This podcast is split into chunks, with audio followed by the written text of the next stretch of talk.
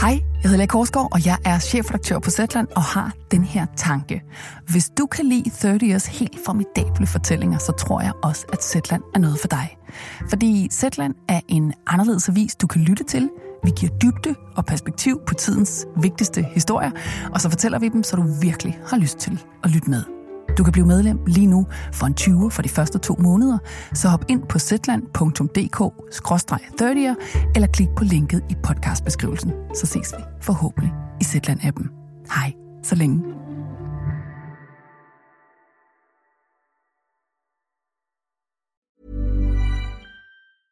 Hey, I'm Ryan Reynolds. At Mint Mobile, we like to do the opposite of what Big Wireless does. They charge you a lot we charge you a little. So naturally, when they announced they'd be raising their prices due to inflation, we decided to deflate our prices due to not hating you. That's right. We're cutting the price of Mint Unlimited from $30 a month to just $15 a month. Give it a try at mintmobile.com slash switch. $45 upfront for three months plus taxes and fees. Promo rate for new customers for limited time. Unlimited more than 40 gigabytes per month. Slows. Full terms at mintmobile.com. Ever catch yourself eating the same flavorless dinner three days in a row? Dreaming of something better? Well, HelloFresh is your guilt-free dream come true, baby. It's me, Gigi Palmer. Let's wake up those taste buds with hot, juicy pecan-crusted chicken or garlic butter shrimp scampi. Mm. Hello Fresh.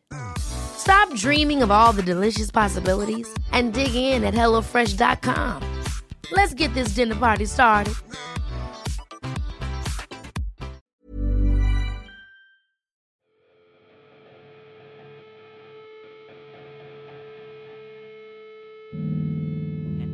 Han, svæver, og det kan mennesket ikke gøre. Mennesket kan ikke flyve, men han er på vingerne lige nu. En hver svigermors drøm, han er en øh, bleven ung mand. Det var, ikke, det var ikke sådan, han kom gående ind med store armsving. Han sad lige stille på stolen og, sådan, og bare kom med et lille smil. Og... I denne måned handler Third Year om en dygtig ung mand. Han er dygtig. Han er rigtig dygtig. Og måske især om det, han er så dygtig til. Øh, jeg har svært ved at forstå, hvorfor han gjorde det. Jeg har svært ved at forstå, hvad han egentlig fik ud af det. Han er et stort talent. En mand med utrolige evner. En mand, der gør indtryk. Men han var absolut charmerende. Ja, helt utroligt. Og så er han en mand, der i løbet af det sidste halve år er blevet lidt af en besættelse for mig. Han var en smuk ung mand med langt øh, paseklippet hår og, og dyr tøj. Og, ikke? og han kunne charme, det kunne han. Min jagt på den her dygtige unge mand har bragt mig landet rundt. Jeg har fulgt det spor af historie, som han efterlader sig fra Frederikshavn til Slagelse.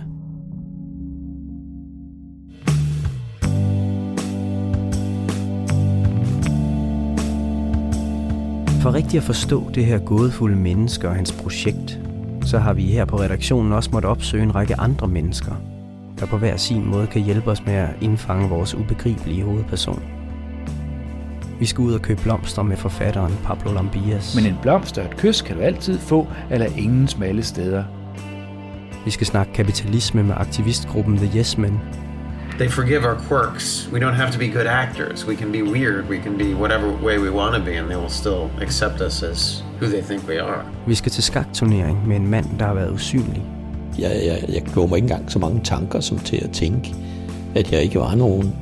Vi skal ryge cigaretter med manuskriptforfatteren Måns Rukov. Så her har du et dramatisk menneske. Det er et menneske, som ikke vil ryge en cigaret. Du har ikke en cigaret, vel?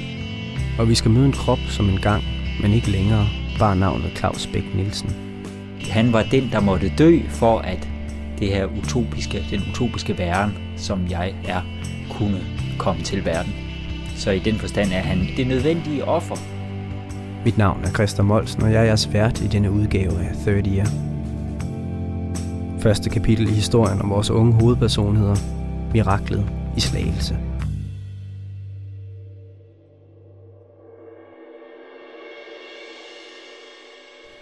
Her foregår tilbage i december 2008. Jeg læste i avisen, at Slagelse håndboldklub havde haft besøg af en højst besynderlig ung mand ved navn Kasper Peter George Peterson. Det så sort ud i Slagelse i de dage. Byens stolthed, håndboldklubben Slagelse FH, var massivt på røven, og klubbens chefer og spillere var bekymrede. Den daglige leder for Slagelse håndboldklub, Bjarne Stenbæk, var bekymret. Jamen, situationen var jo øh, sportslig sådan, at vi lå sidst i ligaen med 0 point. Håndboldspilleren Tine Mikkelsen var bekymret. Det var ikke sådan noget med, at man tog en dag ad gangen i Slagelse. Man tog en time ad gangen, altså. og kasserer i Slagelse FH's bestyrelse Paul Mørk var bekymret. Vi havde faktisk besluttet os for, at øh, vi ville tage et møde med vores medarbejdere om aftenen, fordi det så rigtig skidt ud. Kort sagt, hele klubben var dybt bekymret. Men lige der, i nødens time, samme dag som klubbens spillere og ledere skulle holde det helt store krisemøde, der kom der en e-mail. Som øh, fortæller, at øh, Kasper Peterson, som er mange millionær, han kunne godt tænke os at måske redde os. Håndboldklubben aftaler et møde med rigmanden samme aften, og bestyrelsen venter i spænding. Så kommer han så i en taxa og er afslappet påklædt. Og der står han så, mange millionæren, i joggingtøj og kondisko. Vi øh, undrer os lidt over hans blåklædning, men da han kommer ind, er det først, han præsenterer sig for, det er, at øh, I må undskylde, at jeg har sådan noget tøj på her, men det skyldes, at jeg lige har været ude og spille tennis med, med fætterlejen. Jeg kan lige se dem for mig. Hele Slagelse FH's bestyrelse. Fem mænd på 50 plus med slips og håbefulde smil. De sidder og kigger en smule betænkeligt på klubbens nye redningsmand, der kommer i taxa direkte fra København og tennis med Frederik Fetterlein. Han er, siger så til os, at øh, I undrer jer nok over, hvad jeg er for en kal. Men er der nogen mulighed for, at jeg kan få en computer stillet til rådighed, hvor jeg har internettet gang, så skal jeg fortælle jer, hvem jeg er. Kasper Petersen låner Pauls computer og går på nettet. Han er hurtig på tasterne. I internetlexikonet Wikipedia slår han op under en amerikansk mangemilliardær, Peter George Peterson. Som ejer blandt andet øh, Blackstone Group, som ejer Hilton og Marriott Hoteller, og ligeledes så har de købt for et par år siden Legoland i Danmark. Da han scroller længere ned på Wikipedia-opslaget om mangemilliardæren, finder han en kort artikel om mangemilliardærens barnebarn, Kasper, Kasper Peter, Peter George, George Peterson. Peterson. Og det er ham, bestyrelsen sidder over for lige nu. Han er god for en formue på 150 øh, millioner dollars, og han opholder sig det meste af hans tid i Europa. Ja, der står der, at hans mor er fra Europa. Og så står der land ukendt. Og så, så spørger vi ham, hvorfor han vil hjælpe os. Og så siger han, øh, ja, det er på grund af, at min mor er fra Slagelse, og hun synes, det kunne være en rigtig god idé, hvis vi hjalp Slagelse FH. Så har vi ligesom gjort noget for byen. Og så down to business. Så siger vi så til ham, hvad kunne han tænke sig at, øh, at støtte os med? Og der har han på forhånd øh, regnet ud, at det er cirka 320.000 øh, schweizerfrank. Det giver lidt over halvanden million danske kroner. Så siger han så, lån mig lige computeren igen, så overfører jeg lige det beløb til jeres konto. Og så siger han, jeg kan lige printe en kvittering ud, og der står der her, at øh, det er vores konto, de er overført til, og det er schweizerfrank. Samtidig i den anden ende af slagelse sidder holdleder Bjarne Stenbæk sammen med nogle af håndboldpigerne. De venter intet anende på det, de tror skal være et krisemøde med bestyrelsen. Men stemningen ændrer sig meget hurtigt, da holdet møder den gæst, bestyrelsen har taget med til mødet. Der mødte jeg jo en ualmindelig sympatisk fyr, som var meget øh, charmerende og meget, hvad skal man sige, nem at tale med, og talte jo dansk med, med amerikansk accent. Og, og han ledte efter ordene, han sagde, ja, hvad er det nu, det hedder, hvad er det nu, det hedder, hvad er det nu, det hedder. Og så kom ordet så op på, på engelsk, ikke? Altså, og så kunne vi så oversætte, nå ja, altså, det er jo, det er jo det, det hedder. Ikke? Altså, han, snakkede, han snakkede dansk som, øh, som Gitte Nielsen. Det var ikke sådan, han kom gående ind med store armsving. Han sad lige så stille på stolen og, sådan, og bare kom med et lille smil og ja, bare rolig, piger. Det er, ikke, det er ikke noget stort det her for mig. Jeg vil bare gerne hjælpe jer og stille og roligt, ikke? Den aften springer champagnepropperne på hjemmebanen i Slagelse FH for første gang i meget lang tid. Og vi kiggede bare på hinanden og tænkte, what? Man var, vi, vi var sådan lidt i en rus, altså vi ikke helt forstået det. Øhm, så ja, det var lidt partysagtigt, må man sige. Aftenen bliver lang og våd. Bestyrelsen tager den unge mange millionær med en tur ud i Slagelse byliv. Og øh, senere på aftenen, øh, der skal vi så hjem også, øh, der har noget arbejde og passe det, men han, han fortsætter. Hussein og vores bestyrelsesmedlemmer øh, tager han med hjem til og spiller billard og hygger sig hele natten og kommer først i seng halv syv. Med to timers søvn og en halv flaske whisky i kroppen, står Kasper op til en ny dag. En dag, der skal vise sig at være den sidste dag i Kasper Peter George Petersens korte liv. Kasper har lavet en fejl dagen før. Jeg skal lukke min computer ned, og så åbner jeg den selvfølgelig, og så er den her stadig på skærmen. Han har glemt at lukke sin netbank på den computer, han lånte af Paul, da han overførte de 320.000 svejser frank. Og så ser jeg pludselig, at det er en demoside, den her. Slagelse FH skal spille håndbold mod IKAST den dag, og Kasper, holdets nye store investor, beslutter sig for at køre med i spillerbussen. Fordi han vil gerne med over og se pigerne spille håndbold. Og så kunne han også lære dem lidt bedre at kende, og de kunne lære ham at kende. Så det var fint. Mens Paul bliver hjemme på kontoret for at komme til bunds i mysteriet om Kasper, Peter, George Peterson, kører Bjarne med Kasper i spillerbussen. På turen konfronterer Bjarne ham med de falske kontooverførsler, og Kasper giver ham overbærende en forklaring. Han vidste godt, at han kunne ikke overføre halvanden million øh, sådan lige øh, en aften, hvor banken var lukket osv. Men, men, øh, men han ville jo gerne gøre os glade, og, og det var slet ikke noget problem, for han ringede bare til sin bank i Schweiz, og så ville de overføre pengene. Hjemme på kontoret i Slagelse nærmer Paul sig sandheden om Kasper, Peter, George Peterson. Der får jeg så fat i Blackstone Group New York, og jeg taler med sekretæren, så siger jeg til hende, at jeg vil meget gerne tale med Mr. Peterson. I bussen på vej til IKAST kæmper Kasper Peter George Peterson for sin overlevelse med sit foretrukne våben, mobiltelefonen. Der ringede han flere forskellige steder hen til, øh, til afdelinger øh, i Blackstone Group. Og, og han snakkede fransk i nogle øh, tilfælde med, med banken i Schweiz, hvor han var meget utilfreds med, at det tog så lang tid for dem. Hjemme ved Paul lykkedes det endelig at få fat i Kaspers bedstefar, selveste mangemilliardæren Peter George Peterson. Og så får jeg ham i røret, og så siger jeg til ham, om han har et barnebarn, der er sådan og sådan. Og det siger han, det har han under ingen omstændigheder, og han er meget ked af det her. Han nægter at have noget kendskab til det. Og Paul ringer til Bjarne, der sidder på sædet ved siden af Kasper, og sætter ham ind i sagerne. Så siger jeg til ham, jeg har afsløret ham. Han er ikke den, han giver sig ud for at være. Bjarne forsøger at holde masken. Han vil ikke skabe forvirring blandt spillerne lige før en vigtig håndboldkamp. Nu tabte vi stort alligevel, men det skulle ikke være den årsag. Men hele bussen fornemmer, at der er noget galt. Uh, jeg kunne se, at Bjarne er blevet mere og mere hvid i hovedet. Kasper giver ikke op så let. Han ringer op til sin morfar. Hvor han skældte ham lidt ud over, at øh, nu havde han endelig fundet noget at kaste over, og, og, øh, og noget, som han var glad for, som han interesserede sig for. Det skulle han ikke ødelægge ved at sige, at han ikke kendte ham. Man vidste godt, at han havde gjort det for at beskytte ham, men, men, øh, men nu havde han skabt et vældig røre herover, fordi nu troede vi ikke på ham. Da holdet når ikast, er rygterne om Slagelse FH's nye storinvestor allerede nået frem. Så pressen venter, og de vil gerne tale med Kasper. Der var ekstrabladet til stede, som, som gik meget hårdt på ham og, og tog billeder af ham og, og spurgte ham, hvorfor han ikke ville fortælle, hvem han var. Og, og, øh, og der kom han så hen til mig og sagde til, til mig, at, øh, at øh, nu, nu øh, følte han sig så, så forulæmpet, så nu øh, han ville simpelthen væk herfra. Og det sagde jeg bare, okay, det var fint nok. Og så farvel for og så gik han. Da mange millionæren Kasper Peter George Peterson i joggingdragter med tømmermænd forlader håndboldhallen i ikast, så forsvinder han. Han ophører simpelthen med at eksistere. Den unge mand, der overtager Kasper Peter George Petersons joggingdragt og tømmermænd, hedder Kasper Riber Holm. Og den mand ved jeg meget lidt om. Men jeg er ret sikker på, at han ikke er banditers rocker. Men altså, han var ret cool, for han var jo så cool, så han ringede øh, næste morgen til vores formand og, øh, og sagde, at øh, han var godt klar over, at vi havde afsløret ham. Han var heller ikke den, han udgav sig for at være. Øh, øh, i går, men, men øh, til gengæld var han tidligere banditårsrocker, så han havde, han havde altså pengene. Så han ville gerne komme til Slagelse om eftermiddagen, og så skulle vi få, få de penge, som, som, vi, øh, som han havde lo, lovet os. Og det, det sagde formanden så nej tak til. Han synes, vi havde samarbejdet rigeligt med, med ham. så. Faktisk er en af de eneste ting, jeg er helt sikker på om Kasper Riberholm, hans rigtige navn, at han er 30 år gammel, og så han er fuld af løgn.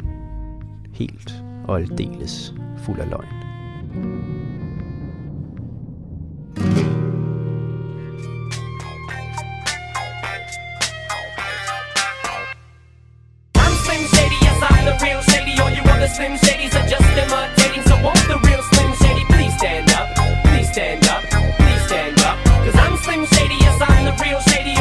Slim Shadys are just imitating. So won't the real Slim Shady please stand up? Please stand up. Please stand up. yes, it's a Slim Shady in all of us. Sådan lød det første kapitel i Riberholm-sagen, og vi skal høre meget mere til Kaspers ekstravagante svindelnumre senere i programmet. Mit navn er Christa Molsen. Du lytter til Third Ear, som den her gang handler om falske identiteter. Om at give sig ud for at være noget, man ikke er. Og nu er det tid til et stykke litteratur. Når man ikke kunne tale sammen, kunne man jo sige det med blomster, en alpeviol for eksempel. Det vil sige, det bestemte jeg jo først, da jeg stod i blomsterbutikken og søgte efter en passende plante eller vækst. Det er starten på en bog skrevet i 2009 af Pablo Lambias. Pablo Lambias. Titlen på bogen er Kærlighedens veje og vildveje. Og det her er starten på en anden bog, som også hedder Kærlighedens veje og vildveje. Den er fra 1975 og skrevet af Susanne Brygger. Når man ikke kunne tale sammen, kunne man jo sige det med blomster. En alpeviol for eksempel. Det vil sige, det bestemte jeg jo først, da jeg stod i blomsterbutikken og søgte efter en passende plante eller vækst. Jeg skal, Hvad skal I hjælpe det med? Jeg skal købe en blomst. Ja, det kan du. Det var jeg vel lykkelig. Jeg kan solge det. Ja. det skal helst være en, en viol eller en alpeviol. Jeg ved ikke, hvordan det ser ud. Gør det det? Og heldigt. Jeg vil sige, jeg har skrevet mig ind i en, hendes figur nogle steder. Nogle steder har jeg fjernet dele af hendes tekst. Nogle steder har jeg overtaget hele kapitlet og skrevet noget helt andet. Egentlig ville jeg have haft en ganske lille buket violer, for det måtte ikke fylde for meget. Det måtte ikke se ud af noget, stikke i øjnene eller vække opsigt, men bare være et tegn. Altså ikke noget med 25 gladiolus eller svigermors skarpe tunge. Men hvorfor prøvede jeg da i den grad at overvinde mig selv? Var jeg bare ude på at kamuflere misæren med en blomst? Nej, Nej nu kommer jeg, nu kommer igen, jeg igen til at se mig selv med hendes øjne, så jeg ikke kan genkende mig selv. Okay. Jeg tror, den skal være så rød som muligt. Den der. det Har du til kaste? Ja, til min elskede. Pablo, hvad er dit forhold til Susanne Brygger? Ja, det er en litterær ungdomskærlighed. Jeg læste, mens jeg gik i gymnasiet, og brugte så, havde det som brugslitteratur på øh, hvad hedder det, forhold, kærlighedsforholdsmønstret, og det med at eje hinanden, og sådan, jeg, jeg anvendte det i det daglige liv, kan man sige, til at være arrogant over for mine nærmeste. Jo mere jeg reflekterede over mine motiver, set med hendes øjne, des mere umuligt var det at komme med en blomst. Jeg vil gerne pakke den ind i papir, så, så man ikke kan se, hvad det er. Der står næsten det samme i det første kapitel af de her to bøger. Flere steder har Pablo Lambias bare byttet et hun ud med et han. Alligevel opstår der en underlig form for forvirring, når man læser hans bog. Havde han ikke netop fantaseret om mænd, kvinder, der er uforklarlige, gående stedigt og hårdnakket, stedigt og hårdnakket klynger sig til en mand, uden at have den mindste agtelse eller hengivenhed for, for ham? Der er det jo meget vigtigt i sådan en feminin, feministisk tekst, som det er, en feministisk hovedtekst, hvem der er han og hvem der er hun, og hvad han gør og hvad hun gør. Jeg prøvede at komme i tanke om noget, jeg havde skrevet om kvindernes selvforskyldte kvælning. Og mændenes selvforskyldte kvælning. Jeg har i flere tekster udskiftet hun med han, og han med hun, og stillet det hele på hovedet. Men lige nu vil jeg hellere være kvalt end forrette mit ærne. For jeg var syg af mig For jeg selv. var syg af mig selv. Og min mandlige tilbøjelighed. Og min kvindagtige tilbøjelighed til at lade andres forventninger og hæmme min vilje til at gøre det, jeg synes, jeg skal gøre. På den måde så får man afdækket noget om vores forventninger til, hvad han og hun de gør, og dermed også vores forestilling om, hvad han og hun overhovedet er for noget. Men fordi jeg var så optaget af, hvad han ville tænke, opdagede jeg først i butikken, at jeg havde glemt pengene og måtte træske hjem igen. Så har hun glemt sine penge.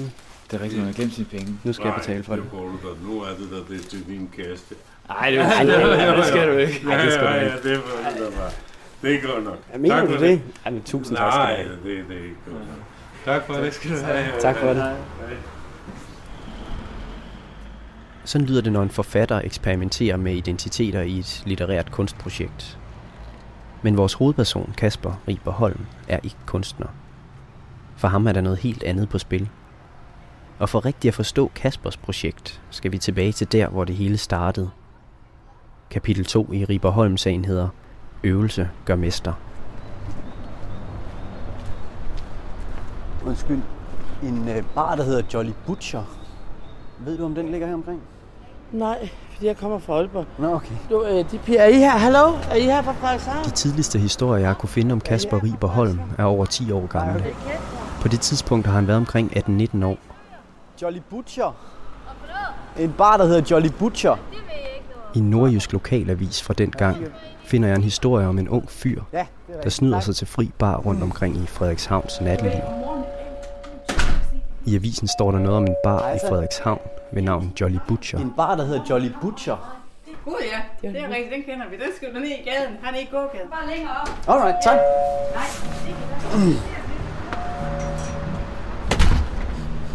Bag baren på Jolly Butcher hænger to indrammede billeder.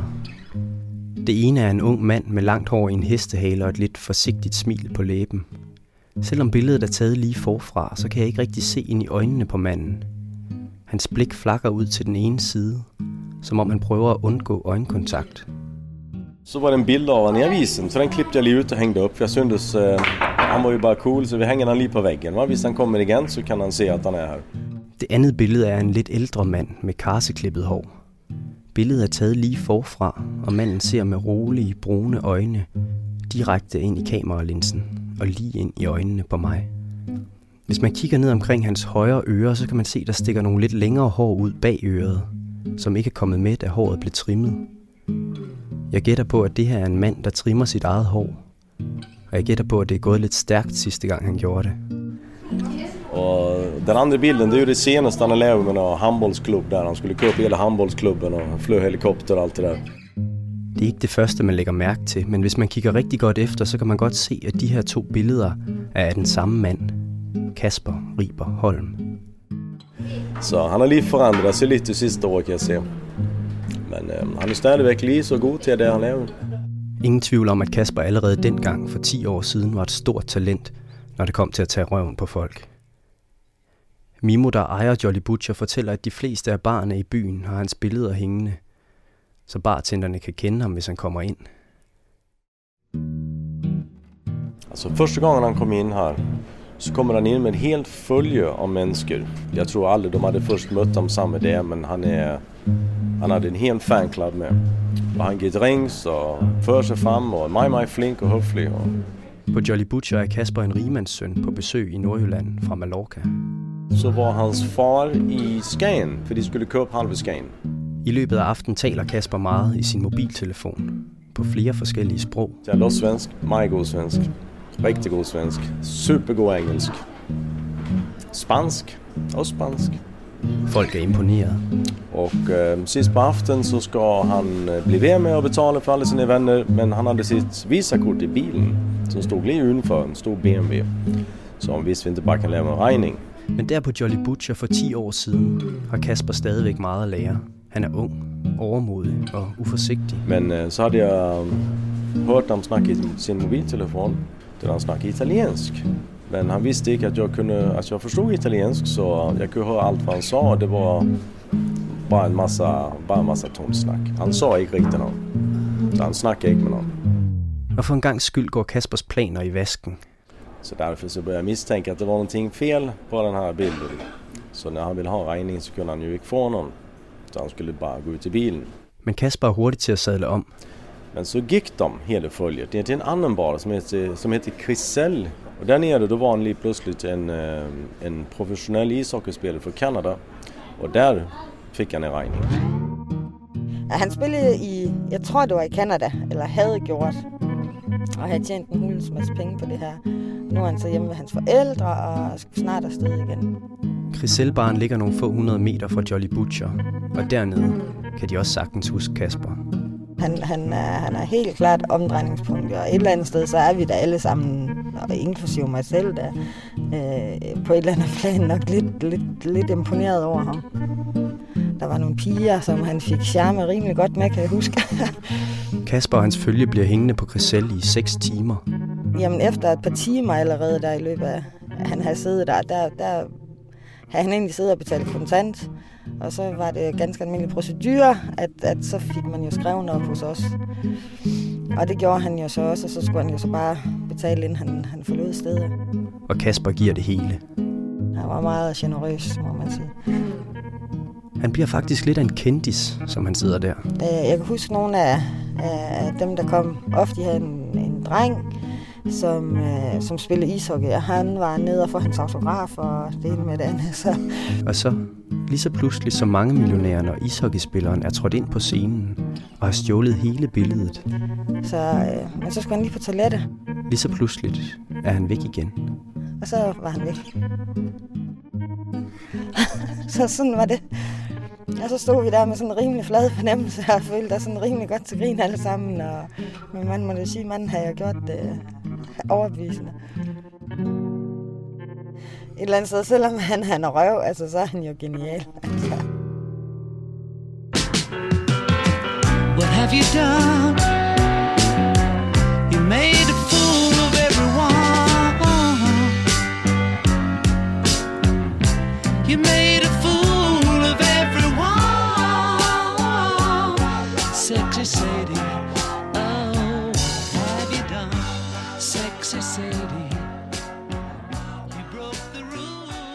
Det virker som om, at Kasper kan være hvem som helst.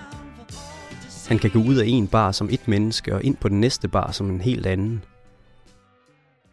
Men for nogle mennesker er det svært bare at skabe sig en enkelt identitet.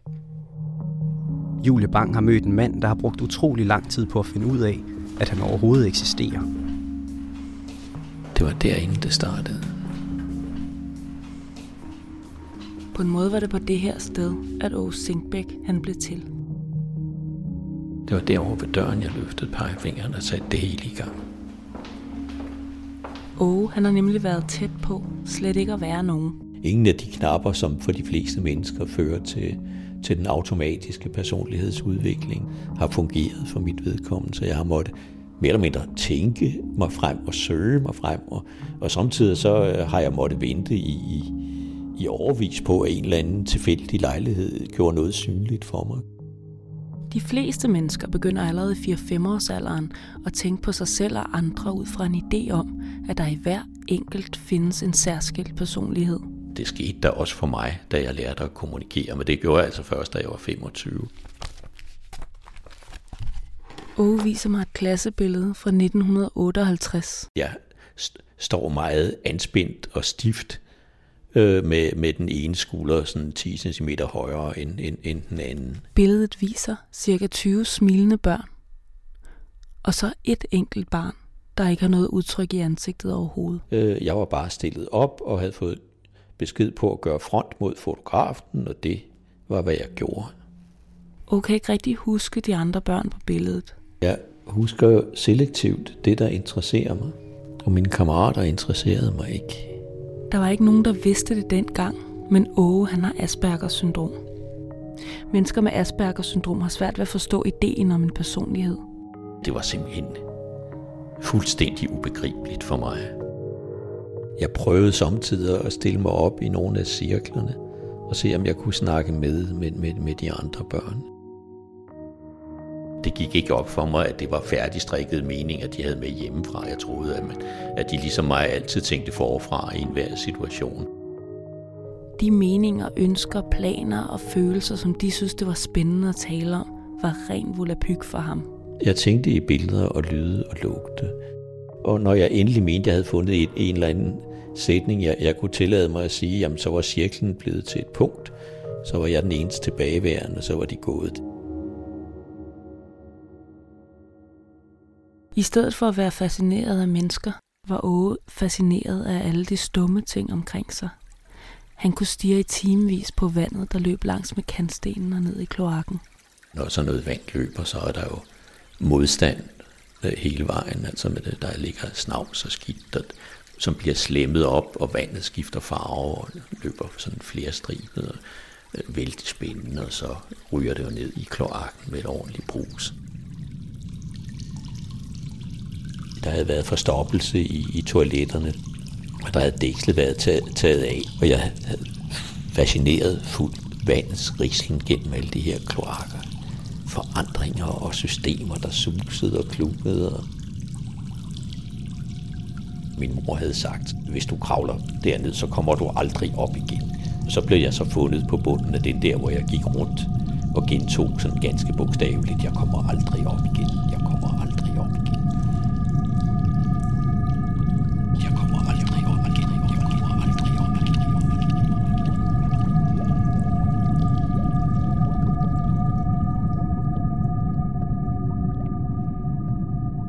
Da skolen var forbi, blev Åge hjemme hos sine forældre. Jeg havde ikke noget klart billede af mig selv i den periode. Jeg, jeg, jeg gjorde mig ikke engang så mange tanker som til at tænke, at jeg ikke var nogen. I syv år går Åge og er lige ved at forsvinde. Jeg ville bare have fred, og så spille skak. Men så en dag melder han sig til en turnering i den lokale skakklub. Stille, når man ikke er vant til det. Jamen, det er nødvendigt, fordi hvis man larmer på en skakaften, så forstyrrer man. Han har prøvet det masser af gange før, og han er fuldstændig intet anende om, at der den her aften kommer til at ske en eksplosion inde i hans hoved. Det begynder med, at han inde i et sæt lige skal ud og strække benene. Han møder en, der spørger ham, hvor han sidder henne. Så han peger derhen på sin modstander, der sidder over brættet. Og så lige i det øjeblik, jeg peger derhen, og så kigger manden op, og hans blik bliver hængende ved den her pegefinger. Han bliver stående der med fingeren stridende lige ud i luften. Den bliver hængende lidt for længe.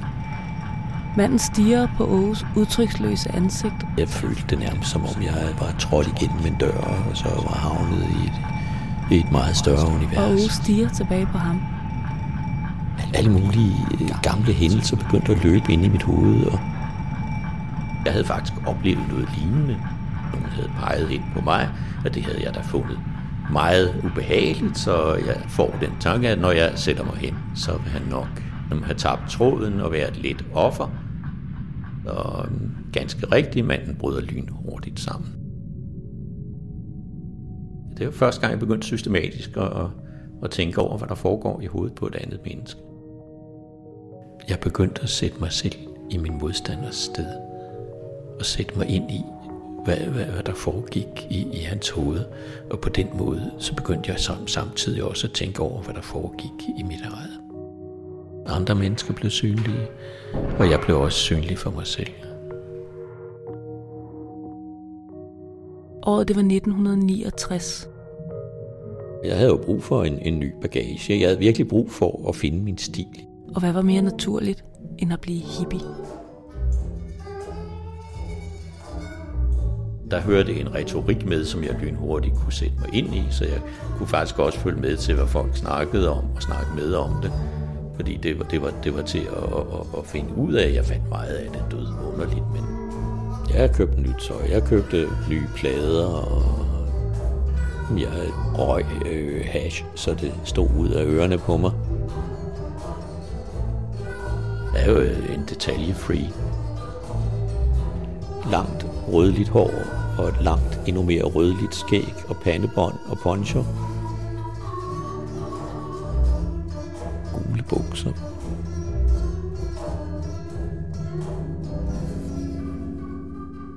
I dag er Åges hår kort og hvidt. Han har været på universitetet, har arbejdet og er blevet pensioneret. Han har været gift, har fået en søn og er blevet alene igen. Jeg kan se mere og mere af mig selv, træk for træk. Selvom de sidste brikker først faldt på plads, efter jeg var fyldt 60. Selvom man er sammen med ham længe, lægger man nærmest ikke mærke til, at der er noget ved ham, der er anderledes. Men så efter et stykke tid, så begynder det at dæmre. Der er noget, og det er ansigtet. Hans ansigt har nærmest kun ét neutralt udtryk. Når ansigtet ikke rigtig har været trukket i de grimasser i overvis, så, så går det altså mig, og, og jeg har heller ikke... Øhm, når jeg skal koordinere sådan et smil, så er det altså svært. Så Åge, han øver sig i at smile. Han gør det langsomt og med et meget koncentreret udtryk i øjnene. Men til sidst, så lykkes det. Når, når det lykkes mig at kalde smilet frem, så er det også lykkes mig at hente følelsen. Og at være i kontakt med følelser, det er altså bare, det er bare lykke. Du lytter til Third Ear, og historien her var produceret af Julie Bang. Oh, yes, I'm the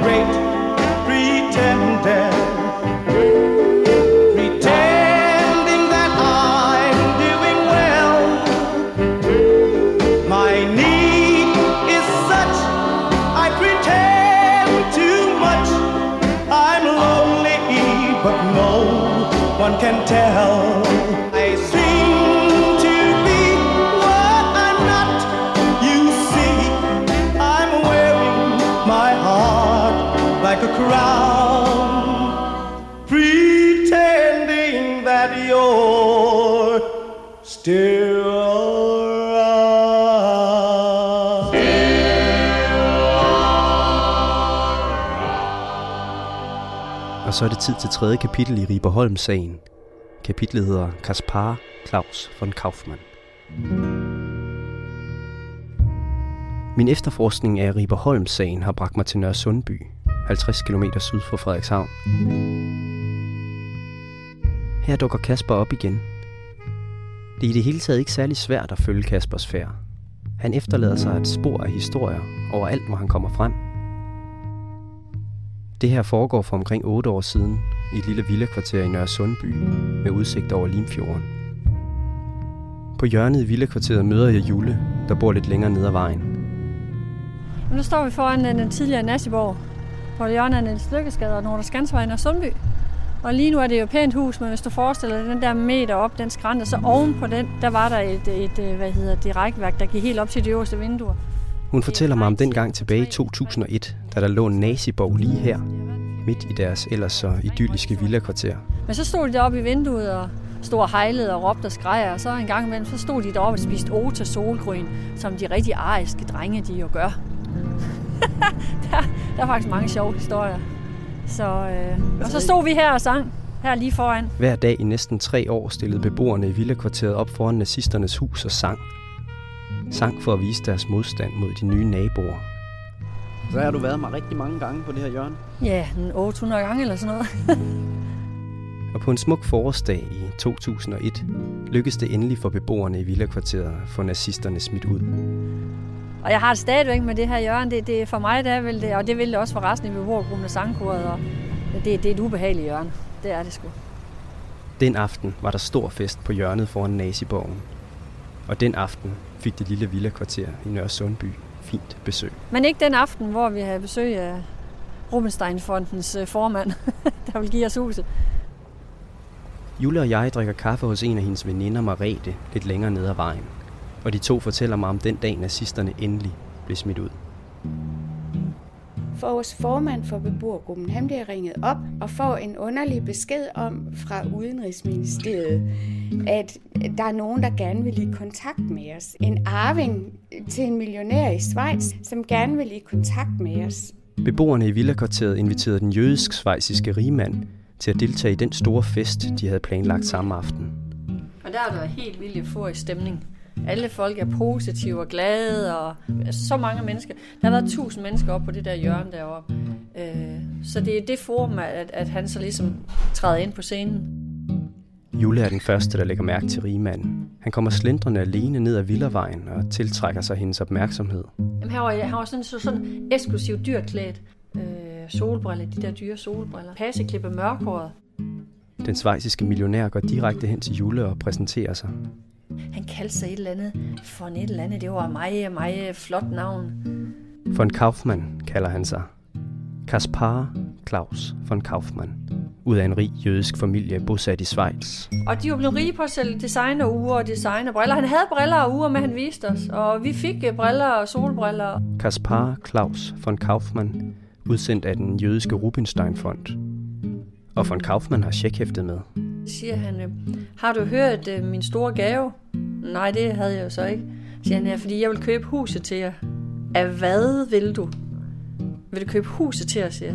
Hvorfor i alverden ved du det? Jamen, han synes sådan, at det var en god, øh, det var rart, det var fedt at se så mange mennesker, der var så glade, og han gerne med til at hjælpe. Han spurgte, jeg kan også huske, at han, han spurgte mig efter, om jeg vidste, hvad det kostede. Så nej, det vidste jeg ikke. Det kunne han så snakke med vores økonomiansvarlige om, men det kunne da ikke koste særlig meget. Nej, men det var også ligegyldigt. Han har afsat en million. Der er meget, der skal fejres den aften, og von Kaufmann holder sig lidt i baggrunden. Han er ikke ude efter den store opmærksomhed. Han er bare en glad giver. Så det var ikke sådan, han kom og spillede totalt smart ass. Det var Og det ikke. overtog scenen. Og overtog scenen. Det gjorde han ikke. Han overtog ikke sangen. Han holdt ikke tale og sådan. Vel? Så, så de var ikke så store nogle armbevægelser, at man med det samme ville tænke, sikkert er et bræt. Altså, det, det gjorde han ikke. Men lidt opmærksomhed kan der vel ikke lade være med at falde af til en ung, generøs mangemillionær med hjertet på rette sted. I kælderen under Julles hus boede der dengang et par unge damer fra Rød Ungdom. Jamen altså, Ungdoms tøse. jeg tror det nok, de synes, han var, han var, han var jo charmerende, altså, og, og smuk. Han var en smuk ung mand med langt øh, passeklippet hår og, og dyr tøj, og, ikke? og han kunne charme, det kunne han. så de var det, ja. Der blev der miau mange gange på de her tøser side af. Det tror jeg da nok. Det var skønt. Vi andre var for gamle. Ja, vi var alle for. Men han var absolut charmerende. Ja, helt mm. utroligt. Det blev en stor fest den aften. Der blev drukket, og det blev sent. Jeg, jeg kan huske, han var altid, han var rundt, han, han stod ikke sådan, du ved, ude i periferien og stod og kiggede. Han var på hele tiden. Von Kaufmann var med til det sidste. Helt til efterfesten i Julles kælder. Hvad med de unge piger der? Nå ja, ja, ja så, det var de der røde ungdoms øh, unge, der boede hernede, og der var en, øh, en, en lille flok, og der tog han så med her hjem bagefter. Øh, og der overnattede han også nede, og der festede de unge mennesker så videre, jeg gad så ikke at, at, at blive ved, så... Men de festede hele aftenen, og Ja, rygterne på Villavejen siger endda, at det også lykkedes for rigmanden at forføre en af de unge damer fra Rød Ungdom den aften. så næste formiddag, da der kom liv ind dernede, der sad de heroppe i mit køkken og jamrede. Ej, det var bare forfærdeligt, fordi øh, han har bare skrevet med det meste af det fleste af deres ting, deres hættetrøjer og deres CD'er og øh, uger, og jamen han er simpelthen bare stjålet med arme og ben. Så øh, der, der begyndte vi så at komme, så begyndte vi at ringe til hinanden, og så kunne vi så ligesom, så, så gik det så op for os, at, øh, at vi har haft et meget festligt indslag. Fra at have været grandiøs og st- stor i slaget og et setup og et skuespil, der, øh, der ender han så med at blive en, en simpel og usel øh, tyv bare. Ikke?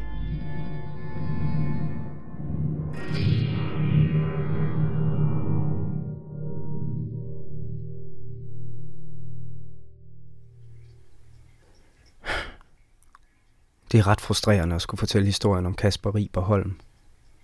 Hver gang jeg tror, jeg ved et eller andet om, hvem han er, så gør han noget, der kommer fuldstændig bag på mig. Jeg aner simpelthen ikke, hvad den mand skal med et par hættetrøjer og nogle punk-CD'er. Det er i det hele taget svært at forklare, hvorfor Kasper han lyver. Svært at se, hvad han får ud af sine fantastiske historier. På den måde adskiller han sig fra mange andre svindlere. Normalt er det ret gennemskueligt, hvad gevinsten ved et godt svindelnummer er. Jeg har i hvert fald mødt en international mestersvindler, der har et helt klart formål med sine svindelnumre. Lying itself is, is, a, is a neutral activity. It's not good or bad. It depends on why you're telling the lie and what the net result is. So in our case, we lie. We're liars, but we lie in order to get the truth out about issues. Men før vi møder ham, så lad os lige tage historien her fra begyndelsen. Det vi hører her er en nyhedsudsendelse på BBC World fra den 4. december 2004. På det tidspunkt regner man med, at kanalen har omkring 350 millioner seere. At de har alle sammen et historisk øjeblik i vente. BBC World viser et nyhedsindslag om en af verdens største industrikatastrofer. Gasudslippet på en pesticidefabrik i Bhopal, Indien, 1984. De fortæller, at over 17.000 mennesker er døde af gasudslippet og af følgesygdommene i løbet af de sidste 20 år. Og at indbyggerne i Bhopal stadig har desperat brug for medicin og rent vand. De fortæller også, at Union Carbide, der ejede pesticidfabrikken i Bhopal, er blevet købt af Dow Chemicals, og at Dow Chemicals nægter at tage ansvar for oprydning i det massivt forurenede Bhopal.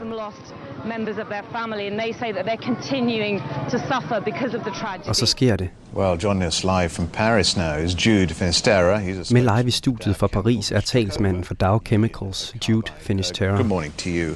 Um, a day of commemoration in Bhopal. Do you now accept uh, responsibility for what happened? Steve, yes. T- today is a great day for all of us at Dow, and I think for millions of people around the world as well. It's 20 years since the disaster, and today I'm very, very happy to announce that for the first time, Dow is accepting full responsibility for the Bhopal catastrophe. Man kan godt se det på studieverden. Han blinker forvirret et par gange, retter sig op i stolen og lytter ekstra godt efter. Det her af breaking news. We have a $12 billion plan to finally, at long last, fully compensate the victims, including the 120,000 who may need medical care for their entire lives. Nyheden går verden rundt. Dow Chemicals har efter alle disse år besluttet sig for at bruge 12 milliarder dollars på endelig at rydde op efter Bhopal-katastrofen. And our shareholders may take a bit of a hit, Steve, but I think that if they're anything like me, they will be ecstatic to be part of such a historic occasion of doing right by those that we've wronged. Dows udmelding skaber panik på aktiemarkedet. På 28 minutter falder Dows aktie med 2 milliarder dollars. Jude, we will leave it there. Thank you for joining us. I 28 minutter troede verden på, at Dow Chemicals havde fået en samvittighed. Så lang tid gik der før BBC opdagede, at de og resten af verden var blevet taget ved næsen. Den mand, de havde haft i studiet, var ikke Dows talsmand, og han hed ikke Jude Finisterra. Tilbage stod spørgsmålet, hvem var han? Og hvordan var det lykkedes ham at komme i BBC som talsmand for Dow Chemicals? It's it's actually easy. I mean, uh, once somebody thinks that you are somebody else, and especially if they think that you're somebody quite powerful and important, then they basically act with deference to us. Gruppen bag det her nummer kalder sig The Yes Men, og de to hovedkræfter i gruppen hedder Andy Binkelbaum og Mike Bonanno. My name is Mike Bonanno, and I'm uh, with a group called the Yes Men. Jeg mødte Mike Bonanno, da han var til filmfestival i København med The Yes Men's nye film.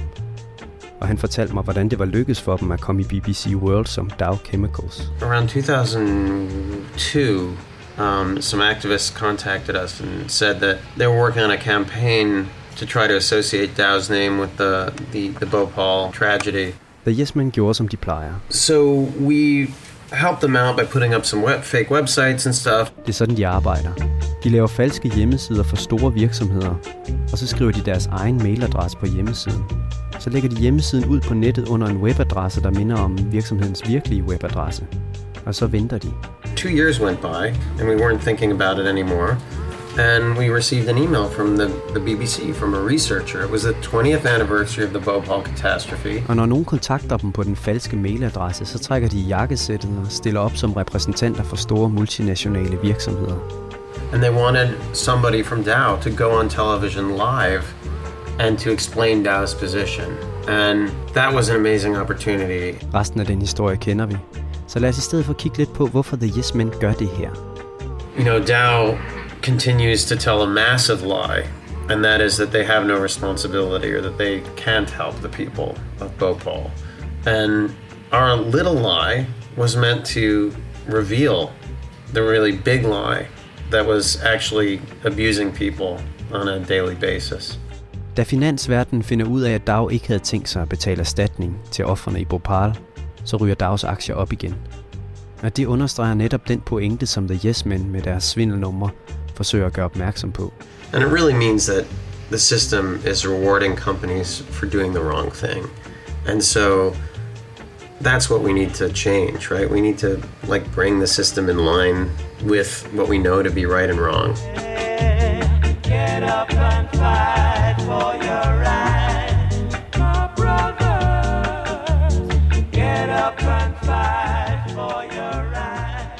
If everybody thinks that you're really important and um, they all want your business card, they're they're very reluctant to attack you or to call you out.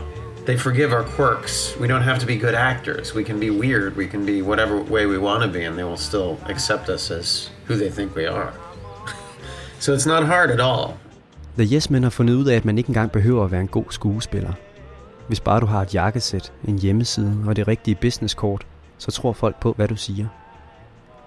Et godt svindelnummer er først og fremmest en god historie. For vi vil alle sammen gerne tro på en god historie. It's storytelling. I mean, you know, and, and there's different ways of telling a story. Måske er det sådan, man skal forstå Kasper Riberholm, som en dygtig historiefortæller.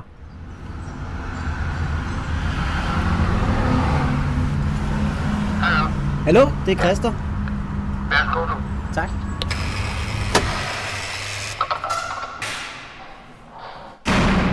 Jeg bad om hjælp til at analysere fænomenet Kasper Riberholm fra en af landets allerbedste historiefortællere. Jeg er på vej op til Mogens Rukov, som er leder manuskriptlinjen inde på filmskolen. Jeg skal snakke med ham om, hvad det er for noget at skabe en karakter til en film. For jeg har en fornemmelse af, at det er nogle af de samme ting, som Kasper han laver, når han er ude på sine store svindelnumre. Jeg skal se, han bor heroppe på femte etage. På mange måder minder Kaspers numre mig om noget fra en film. Så jeg tænkte, at det måske ville være nemmere at forstå Kasper som manuskriptforfatter i sit eget liv. Som en mand, der skaber sine egne historier med sig selv i den alt overskyggende hovedrolle. En god historie kræver en hovedperson. Faktisk er det, man kigger på, det er ikke den gode historie. Det er den interessante hovedperson. Historien tegner jo hovedpersonen. Historien fører man hele tiden tilbage til hovedpersonen. Og på en eller anden måde finder mennesket bag historien. Det er derfor, man vil se, man vil se en film på at se et menneske. Så det er ikke alene kræver en hovedperson, det er faktisk hovedpersonen. Hovedpersonen er en række handlinger, og det er det, der kommer til at udgøre historien. Som mange andre dygtige historiefortællere, så går Kasper frem efter nogle meget klare, dramatiske strukturer, når han skaber sine historier. Og de strukturer ved Mogens Rukov alt om. Lad os tage et eksempel. Kapitel 4 i Riberholm-sagen hedder En fremmed kommer til byen. Det her foregår et par måneder efter historien om Naziborgen i Nørre Sundby, ikke mere end et par kilometer sydpå, i Aalborg. Ja, jeg hedder Mogens Sørensen, og øh, jeg var formand for Aalborg Ishockeyklub. Kaspers historie starter som andre gode historier med et anslag. En søndag formiddag, jeg går herhjemme, der bliver jeg ringet op af en øh, person fra øh, Team Danmark. Han ringer til mig, fordi han øh, var kørt ind på kontoret, og da han kommer ind på kontoret, så kan han se, at der er røgen en telefax ind til Team Danmark om en dansk kanadier, som øh, ishockeyspiller, som øh, meget gerne vil tilbage til Danmark. Og øh, har ytret ønske om at få lov til at, eller gerne vil spille i Aalborg. Kasper varsler sin ankomst. Det lyder jo særdeles attraktivt, særdeles spændende. Og vækker interesse for sin hovedperson. Altså, det er jo et meget vigtigt punkt. Man skal jo blive interesseret i karakteren lige med det samme. Altså, man siger, at alle gode film, alle gode drama handler om, en fremme kommer til byen. Det siger meget om dramaet, og også om den fremmede situation. Altså netop som fremmed. Altså, du smiler måske, når jeg siger, at en, en fremmed kommer til byen. Ødipus Rex. Han er rar, han er venlig, han er en hver svigermors drøm, han er en... Han er en fremmed, der kommer til byen. Hvad er forskellen på en karakter i en film, og så en karakter i virkeligheden, eller et, et rigtigt menneske? Det er et rigtigt menneske, der mudder i forhold til den klarhed, som en karakter er. Rigtige menneske, vi er mudder til alle mulige, alle mulige planer, alle mulige forskellige styrker af planer, modplaner osv. Vi er en meget mere sammensat væsen, end man kan lave en filmisk karakter. På samme måde som din svindler er meget enkel i forhold til alle mulige andre. Med det når vi til midterdelen af Kaspers historie. Nu skal vi se, om karakteren Markus Holm Jones kan stå distancen og holde sit publikum interesseret.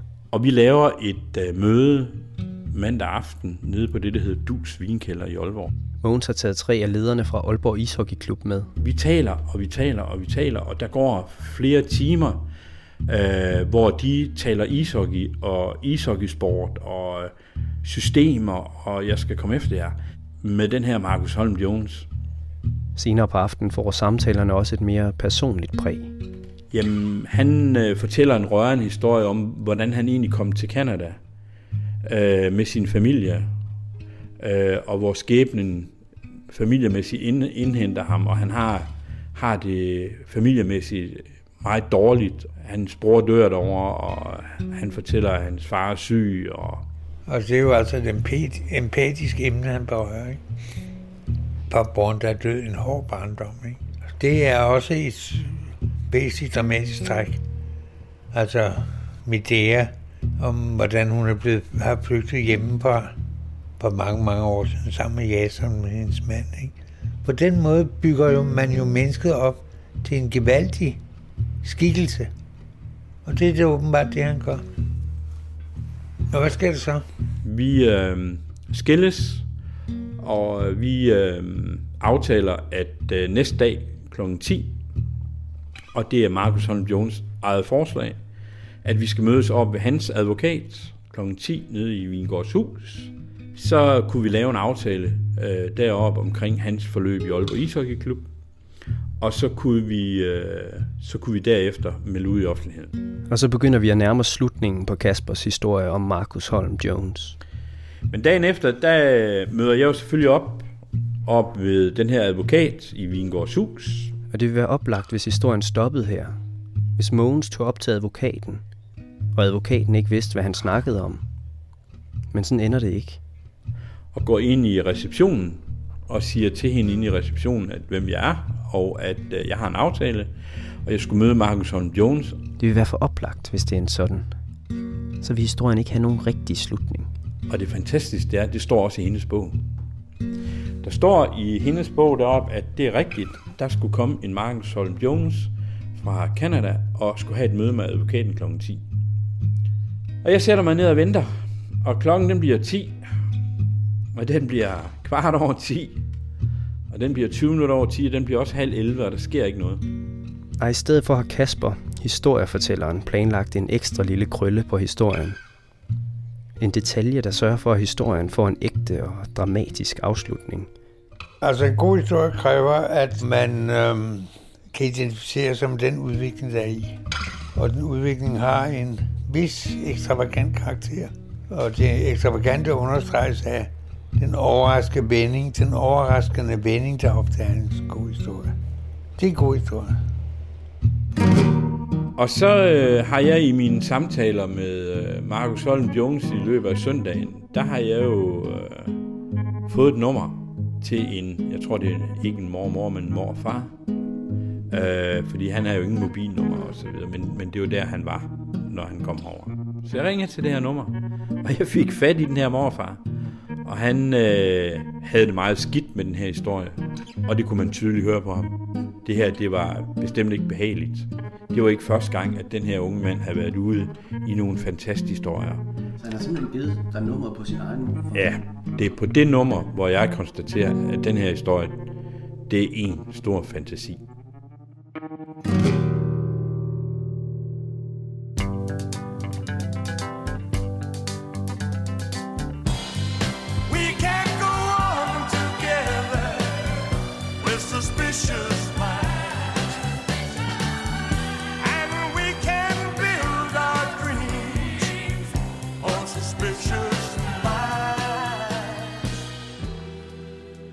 At jagte Kasper Riberholm er som at jagte en røgsky.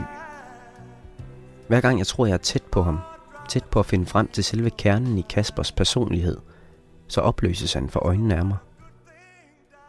Jeg kan faktisk godt komme i tvivl om, hvorvidt Kasper Riberholm overhovedet findes. Jeg er ret sikker på, at han ikke findes i vanlig forstand. Øhm, der er blevet født et menneske på et tidspunkt, og der går en krop rundt, som er blevet navngivet Kasper Riberholm. Øh, men den krop og det øh, væsen, som bebor det eller er det, er, er ikke i stand til at, øh, at være Kasper Riber Holm. Den forsøger hele tiden at være noget andet. Som et sidste forsøg på at trænge ind i kernen af fænomenet Kasper Riber Holm, har jeg søgt hjælp hos en anden, der ikke rigtig findes. Normalt, øh, normalt så beder jeg om, at folk præsenterer sig selv til Ja. mikrofonen. Ja. Kan du det? Øhm, ja, det kan jeg jo godt. Jeg kan prøve. Jeg har ikke noget navn. Der har engang været et navn. Claus Bæk Nielsen. Og med det et menneske. Og nu er jeg altså øhm, uden et navn. Det er lidt kompliceret det her, men dengang Claus Bæk Nielsen blev erklæret død tilbage i 2001, så blev hans krop og dermed også en eller anden form for eksistens tilbage her ved os levende. Jeg ved ikke engang, om jeg er et jeg, men jeg er i hvert fald en slags forsøgsperson, øh, ansat i den virksomhed, der hedder Das Bækværk, som virksomhedsleder, men måske primært som forsøgsperson. Deres Bækværk er en kulturvirksomhed, som skriver bøger, producerer skuespil og laver en masse andre kunstværker, der på en eller anden måde handler om identitet, eller nok især om ophævelse af identitet. Øhm, en krop og et liv, øh, hvormed der kan gøres forsøg, forsøg på at finde nye mu- former for menneskelig væren. Gerne former, der synes umulige. Jeg forestillede mig, at Bækværkets identitetsløse testperson måtte vide noget om mennesker som Kasper Riber Holm. Mennesker, der snyder med deres identitet. Mennesker, der lever deres liv som en anden. De gør det øh, med den størst mulige risiko. De sætter deres eget liv ind. De har ingenting at vinde i og for sig. De taber altid. På et eller andet tidspunkt, så bliver de det, man kalder afsløret. Altså, og dermed så bliver de identificeret og sendt tilbage til start, og de, de gør altså noget, som, øh, som i og for sig øh, synes at være formålsløst. De har ikke selv nogen vinding af det. Det er kun den utopien om det mulige andet liv, som, øh, som, øh, som vinder på det. Og det, det, det må de selv dø for. Så de dør i og for sig i en, i en højere sags tjeneste, hver gang de bliver identificeret. Øh, og det er fantastisk ved, ved Kasper Riberholm-sagen. Det, og derfor så betyder det, at, at hver gang han træder ind på scenen et eller andet sted, så træder han allerede ind i dødsscenen. Det er på det yderste med det samme, han træder ind. Han, øh, så derfor så får øh, hele hans historie sådan en slags fast-forward karakter. I det øjeblik, han træder ind på scenen, så begynder han at løbe, og så går det hurtigt. Han, han har været sådan en, der har talt hurtigt. i Munden har kørt på ham hele tiden, og det er jo selvfølgelig dødsangsten. Han er lige ved at gå under. Så det, der kan holde ham oppe, det er, at han taler hele tiden, at han mixer drinks i en helvedesfart, smider penge på bordet, tager telefoner og ringer, er på mails og alt muligt, fordi i det øjeblik, der er et øjebliks pause, så øh, ikke blot han bliver afsløret, men jeg tror også, han går under. Han er ikke i stand til at holde sig selv svævende. Det er sådan en, en levitation. Han, han svæver, og det kan mennesket ikke gøre. Mennesket kan ikke flyve, men han er på vingerne lige nu. Og hvis, hvis munden den lige pludselig holder op med at tale, bang, så ligger han der. Og så er han sølle. Og det er derfor, at det gælder om for ham om at være væk i det øjeblik, det sker. Men hvor er det, Kasper Riberholm forsvinder hen, når han forsvinder? Hvem er han, når han ikke er rigmand eller sportsstjerne? Det har Bækværkets direktør også et bud på. Det, der er mellem hans levitationer, det er uendeligt banalt. Det er frygteligt banalt. Det er ulideligt banalt og uleveligt banalt. Ikke? Han, han, han kan ikke selv holde det ud.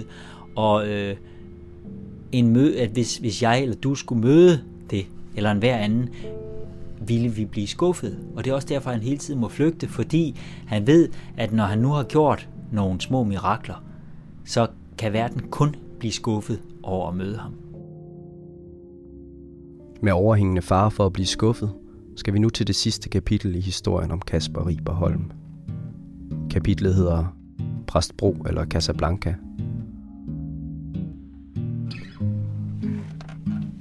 Jeg er tilbage i det nordligste Nordjylland, få kilometer fra de bar i Frederikshavn, hvor Kasper startede sine svindelnumre. Jeg står på hovedgaden i Præstbro, en by med et par hundrede indbyggere, og så pløjemarker så langt øjet rækker hele vejen rundt om byen. Det støvregner, og jeg går ind i byens eneste butik, købmand. Hej. Hej så. Den her. Tak.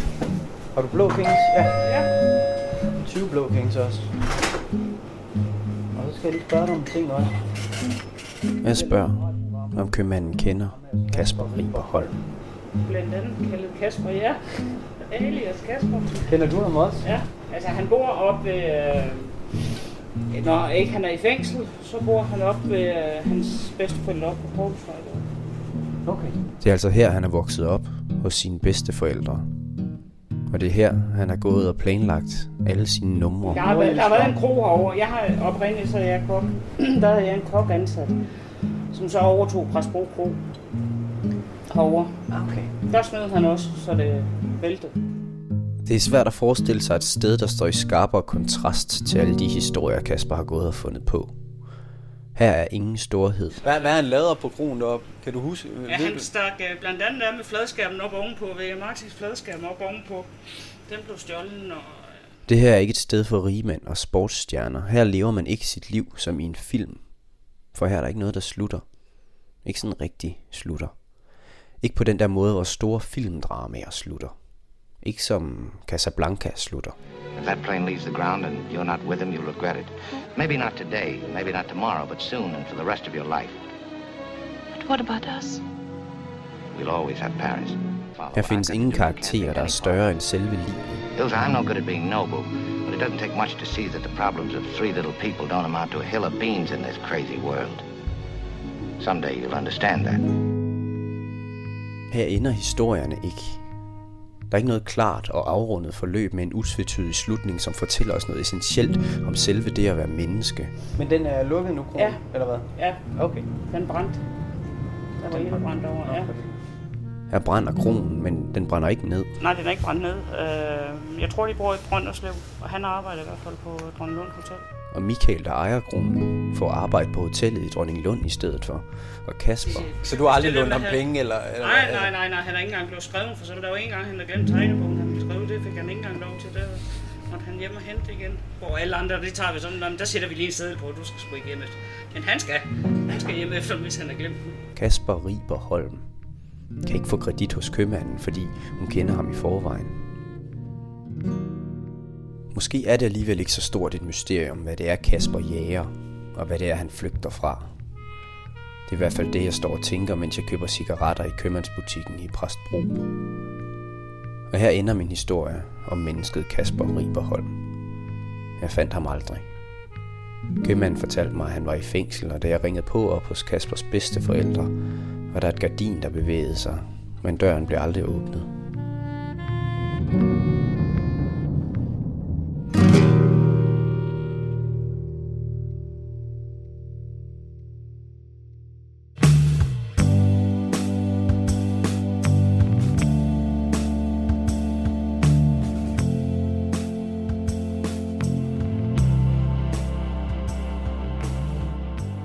har lyttet til Riberholm-sagen her på Third Ear. Redaktionen på det her program bestod af Tim Hindman, Rasmus Bjerre, Julie Bang og mit navn er Christer Molsen. Musikken er komponeret af Rasmus Bjerre med Torben Ville Iversen på saxofon. Billederne på vores hjemmeside er taget af Miriam Nielsen, og vores webredaktør hedder Kasper Rasmussen. Hvis du kunne lide, hvad du hørte, så send det endelig videre.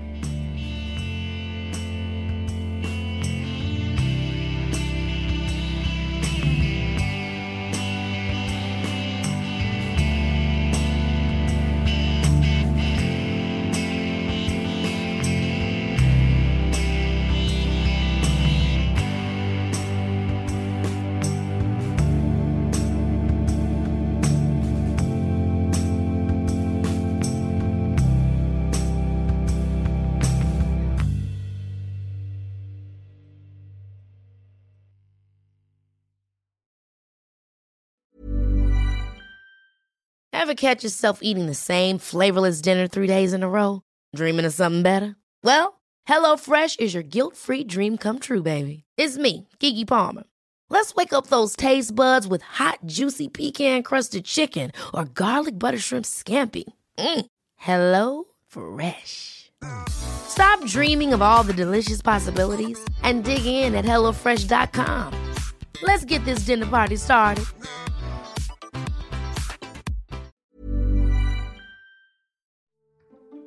Hej, jeg hedder Lea Korsgaard, og jeg er chefredaktør på Zetland og har den her tanke.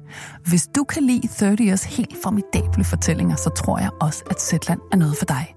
Fordi Zetland er en anderledes avis, du kan lytte til. Vi giver dybde og perspektiv på tidens vigtigste historier, og så fortæller vi dem, så du virkelig har lyst til at lytte med. Du kan blive medlem lige nu for en 20 for de første to måneder, så hop ind på zland.dk-30'er, eller klik på linket i podcastbeskrivelsen. Så ses vi forhåbentlig i Zetland-appen. Hej, så længe.